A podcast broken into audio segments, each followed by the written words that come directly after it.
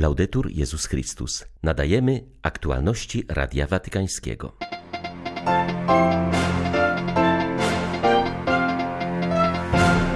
Watykańskie biuro prasowe potwierdziło papieską podróż na Węgry. Ograniczy się ona do samego Budapesztu i potrwa od 28 do 30 kwietnia. Syria potrzebuje konkretnego wsparcia, a nie pustych obietnic, mówi prefekt dykasterii dla kościołów wschodnich, który w tych dniach odwiedził ofiary trzęsienia ziemi na Bliskim Wschodzie. Decydują się losy niemieckiej drogi synodalnej. W Dreźnie obraduje na ten temat miejscowy episkopat. 27 lutego witają Państwa ksiądz Tomasz Matyka i Krzysztof Brąk. Zapraszamy na serwis informacyjny. Franciszek po raz drugi odwiedzi Węgry. Watykańskie biuro prasowe potwierdziło, że papież przyjął zaproszenie węgierskich władz. Podano też program podróży apostolskiej, która potrwa trzy pełne dni od 28 do 30 kwietnia i ograniczy się do samego Budapesztu. Przypomnijmy, iż Franciszek był już w tym mieście w 2021 roku z okazji Międzynarodowego Kongresu Eucharystycznego. W pierwszym dniu odwiedzin przewidziano oficjalną ceremonię powitalną, wizytę kurtuazyjną u prezydent Węgier oraz rozmowę z premierem. Odbędą się również spotkania z przedstawicielami społeczeństwa obywatelskiego oraz z duchowieństwem, zakonnikami, seminarzystami i osobami zaangażowanymi w duszpasterstwo. 29 kwietnia Franciszek zobaczy się z ubogimi oraz uchodźcami z Ukrainy, a także z węgierską młodzieżą. Przewidziano też dwa inne spotkania prywatne z niewidomymi dziećmi oraz z jezuitami. 30 kwietnia papież odprawi niedzielną mszę i odmówi modlitwę Regina Celi.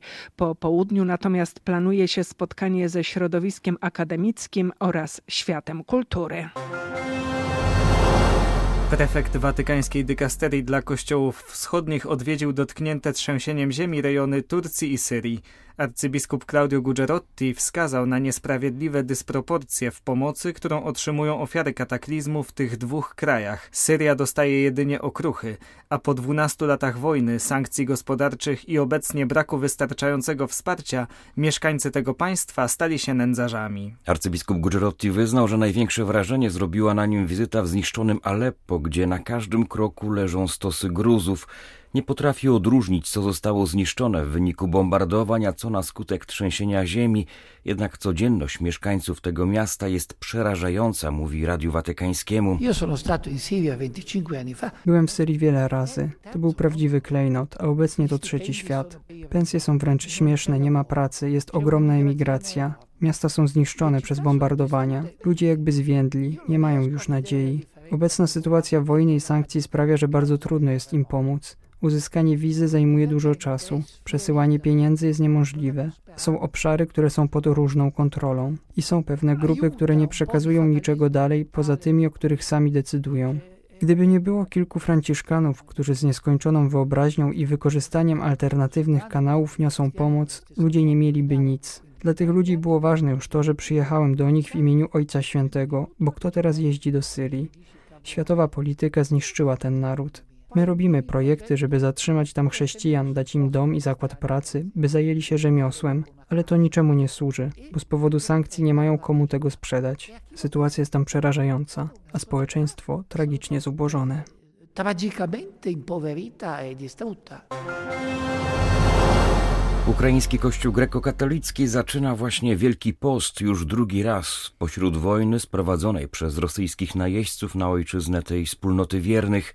Wchodzimy w okres, którym warto uświadomić sobie, jakich zniszczeń podobnych do działań agresora dokonał w nas grzech i zacząć odbudowę, zauważył we wczorajszej homilii arcybiskup Światosław Szewczuk. Wciąż trwają zacięte walki, a także nieustannie okupanci posyłają rakiety w kierunku ludności cywilnej. Tym bardziej chrześcijanie powinni skupić się w rozpoczętym czasie Wielkiego Postu na pracy nad sobą. Ona bowiem przyczynia się później do owocniejszej walki ze skutkami zewnętrznego zła.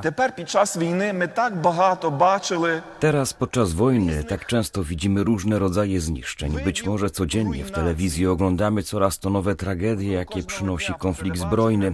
Ale patrząc na owe straszne obrazy, musimy sobie uświadomić, że każdy uczyniony przez nas grzech ma podobieństwo tej śmiercionośnej rakiety, niszczącej nie tyle świat zewnętrzny, ale mnie samego, zwalającej na mnie gruzy mojego własnego zła. Wielki Post to czas, kiedy musimy wydobyć spod gruzów własne ja. Tak jak ratownicy wyciągają spod gruzów budynków ludzi życie, które być może jeszcze tam się tli. Tak okres postu ma na celu odbudowę, odnalezienie, uratowanie na dnie mojej duszy obrazu i podobieństwa Bożego tego źródła życia, które Pan we mnie złożył, a które ja zasypuję swoimi grzechami. Od niego się odwracam, niszczę je, a potem odczuwam zdziwienie, że zaczynam umierać. Pan Bóg umieścił skarb wewnątrz serca każdego ze swoich dzieci i mówi: Znajdź go, pozwól, żebyśmy razem w czasie Wielkiego Postu go odtworzyli. Jeśli chcesz odbudować wszystko wokół siebie, najpierw odbuduj świątynię swego życia wewnętrznego, swojego własnego ja. храмину свого внутрішнього життя, свого власного я. Co najmniej kilka tysięcy ukraińskich dzieci trafiło do rosyjskich placówek opiekuńczych, gdzie zostają poddane indoktrynacji. Ich edukatorami są między innymi brutalni czeczeńscy wojskowi. Wysoki przedstawiciel ONZ do spraw uchodźców zaznacza, że na ten moment brakuje danych, by dokładnie oszacować skalę owego haniebnego procederu. Niektóre osoby przyznały, iż same oddały swoje dzieci, ufając obietnicom Rosjan o chęci zapewnienia najmłodszym bezpieczeństwa. Wierzyłam, że Putin chce nam pomóc. Przed wojną podobał mi się pomysł zbliżenia do Moskwy, ale kiedy zobaczyłam, jak naprawdę nas traktują, pożałowałam swojej decyzji, mówi jedna z matek. Kobieta obwinia się za swój wybór i wyznaje, iż nie ma żadnej informacji ze strony Rosjan o tym, gdzie jest jej dziecko. Jak wskazywali inni rodzice, wobec bombardowań nie mieli innej drogi wyjścia poza oddaniem swoich synów i córek. Organizacje broniące praw człowieka podają, że znaleziono ślady ośrodków dla dzieci i młodzieży zarówno blisko frontu na Krymie, jak i na odległej Kamczatce. Centrum Praw Człowieka przy Uniwersytecie Yale podaje, że istnieją co najmniej 43 ośrodki i szacują liczbę mieszkających tam nieletnich na 6 tysięcy. Jak jednak przyznają sami badacze, istnieją poważne poszlaki wskazujące, że liczba ta może być znacznie wyższa. W rocznicę wybuchu wojny dzieci z Mariupola zmuszono do podziękowania Władimirowi Putinowi za ocalenie. Organizacje humanitarne apelują, aby ONZ wszczęła międzynarodowe śledztwo w sprawie ukraińskich dzieci zabranych do Rosji. Donbas dzisiaj stanowi forpocztę rosyjskiego świata, forpocztę Rosji. Tak mówił patriarcha Moskwy Cyryl do 190 dzieci i młodzieży z okupowanych terytoriów Ukrainy. Ważne, abyście wy, młodzi ludzie, nosili w sobie ten światopogląd, tę tożsamość, dodawał. Prawosławny hierarcha po raz kolejny podkreślał, że jego zdaniem wojna rozpętana przez Putina jest sprawiedliwa. Informacje o tych słowach podała agencja RIA Nowosti. Patriarcha wypowiedział je podczas spotkania w katedrze Chrystusa Zbawiciela w Moskwie. Zebrana młodzież, według oficjalnych informacji, pochodzi właśnie z Donbasu i przebywa na obozach sportowych w okolicach Kaługi, Tuły oraz Jekaterynburga. Podkreślając, iż rosyjski świat ma wielu wrogów, Cyryl otwarcie uznawał podbój wschodnich ziem Ukrainy za sprzeciwianie się możnym tego świata, którzy chcą panować nad innymi.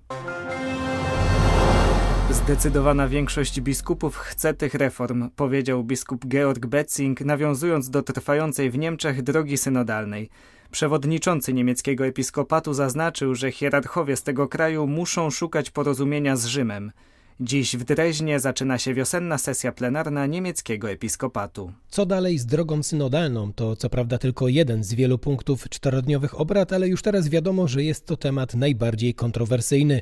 Napiętą sytuację jeszcze bardziej skomplikowała ostatnio wiadomość o tym, że pięć osób zrezygnowało z członkostwa w drodze synodalnej, w tym profesor teologii Marianne Schlosser i profesor filozofii Hanna Barbara Gelfalkowicz, które argumentowały, że droga synodalna nie reaguje odpowiednio na sygnały ostrzegawcze ostrzegawcze z Watykanu i oddala się od Kościoła Powszechnego. Podczas sesji plenarnej w Dreźnie biskupi mają podsumować m.in. swoją wizytę ad limina w Rzymie w listopadzie ubiegłego roku, a to właśnie tam uwidoczniły się różnice między częścią niemieckich biskupów a papieżem Franciszkiem w pojmowaniu reform kościelnych. Biskup Betzing tuż przed spotkaniem w Dreźnie stwierdził, że w Watykanie wciąż zbyt mało osób na najwyższych stanowiskach podziela pogląd, że nadużycia seksualne w kościele katolickim katolickim mają także swoje przyczyny systemowe. Tymczasem kardynał Rainer Maria Wölki z Kolonii oraz bawarscy biskupi Gregor Maria Hanke, Bertram Mayer, Stefan Oster i Rudolf Vodeholzer wielokrotnie sygnalizowali konieczność zachowania jedności z Kościołem powszechnym. Kolejne, już ostatnie obrady drogi synodalnej zaplanowane są na 9 marca, dlatego oczekuje się, że rozpoczęta dzisiaj sesja plenarna niemieckiego episkopatu w Dreźnie będzie miała na ten format spotkań znaczący wpływ. Dla Rady Watykańskiego z Berlina Tomasz Kycie. Przedstawiciele Bangladeszu, Pakistanu, Japonii, Laosu, Indii, Indonezji i wielu innych krajów zakończyli obrady Zgromadzenia Synodalnego Azji. Podkreślają wyjątkowe odczucie uniwersalności Kościoła. Pomimo tak wielkiej różnorodności, jaka mieści się na przestrzeni od Islamabadu po Tokio, wspólnota chrześcijan ma jedność doświadczenia Boga, a problemy, z którymi się mierzy, często są podobne. Suklesz Costa, pracujący w Caritas Bangladesz, podkreśla, że reprezentuje ubogich, z którymi pracuje na co dzień. Im też zaniesie przesłanie płynące z obrad. Jest przekonany, że proces synodalny może przynieść odnowę kościoła w Azji. Lee Sowanna, delegat z Kambodży, również podziela tę nadzieję. To był wyjątkowy czas i błogosławieństwo dla mnie, że mogłem być tutaj, na zgromadzeniu synodalnym. Nauczyłem się tutaj dzielić tym, co myślę oraz jak wygląda sytuacja kościoła w Kambodży. Początkowo byłem zestresowany i zalękniony, bo nie wiedziałem, co mogę powiedzieć, będąc wśród biskupów i mając świadomość, że mój głos reprezentuje całą wspólnotę kościoła w Kambodży. Dużo jednak modliliśmy się i miałem odczucie, że Duch Święty prowadzi nas w tym, czym się mamy dzielić i co mówić. Zgromadzenie kontynentalne nakreśliło dalszą drogę dla Azji. Dzieliliśmy się i rozważaliśmy sytuację Kościoła w Azji, nasze priorytety, to co możemy dać Kościołowi uniwersalnemu. I to wszystko będzie czynić naszą przyszłość bardziej owocną. Ponad 60 ludzi zmarło w wyniku zatonięcia wczoraj wczesnym rankiem łodzi z migrantami z Bliskiego Wschodu u wybrzeży Kalabrii, niedaleko Krotony. Nieco ponad 80 osób zostało z kolei uratowanych. Wciąż liczba zaginionych pozostaje wysoka, więc bilans ofiar może jeszcze wzrosnąć. W podróż morską w niepewnych warunkach z Turcji do Europy wybrały się często całe rodziny, między innymi pochodzące z Afganistanu, Pakistanu, Iranu czy Syrii. W wyniku tragedii często więc ci, którzy przeżyli, stracili swoich bliskich. Zmarło również lub zostało osieroconych wiele dzieci. Na łodzi według niektórych informacji mogło znajdować się od 180 do 250 osób. Miejscowa ludność z wielkim bólem reaguje na tę katastrofę. Proboszcz jednej z pobliskich parafii, ksiądz Rosario Morrone, zszedł na plażę zobaczyć, co się stało i pomodlić się za ofiary. Tak opowiada o tym doświadczeniu. Nie widziałem twarzy zmarłych, bo katastrofa statku nastąpiła we wczesnych godzinach rannych i zanim dotarłem na miejsce, wszyscy byli już w tych białych workach. Ale w sercu mówiłem, tutaj są ludzie posiadający swoje oblicza. W jednej torbie widziałem dziewięcioletnią dziewczynkę, a w drugiej inne dziecko. Mieli twarze wszystkich. To istoty ludzkie takie jak ja, jak ty, jak ktokolwiek inny, jak dzieci, które uczą katechezy, jak dzieci na całym świecie, mają twarze wszystkich. Mam potrójną nadzieję. Po pierwsze, żeby społeczeństwo nie myślało o gromadzeniu chleba dla siebie, tylko myślało o dawaniu chleba każdemu. Po drugie, żeby religia nie zamykała się w liturgiach i kultach, ale czyniła co dla niej właściwe, agape, miłowanie. Idziemy na mszę, aby kochać, modlimy się, aby kochać, robimy procesje, aby kochać. Nie zapominajmy o tym. I po trzecie, żeby polityka zaczęła myśleć nie w kategoriach władzy, ale w kategoriach służby, służby ludzkości. Były to aktualności Radia Watykańskiego. Laudetur Jezus Chrystus.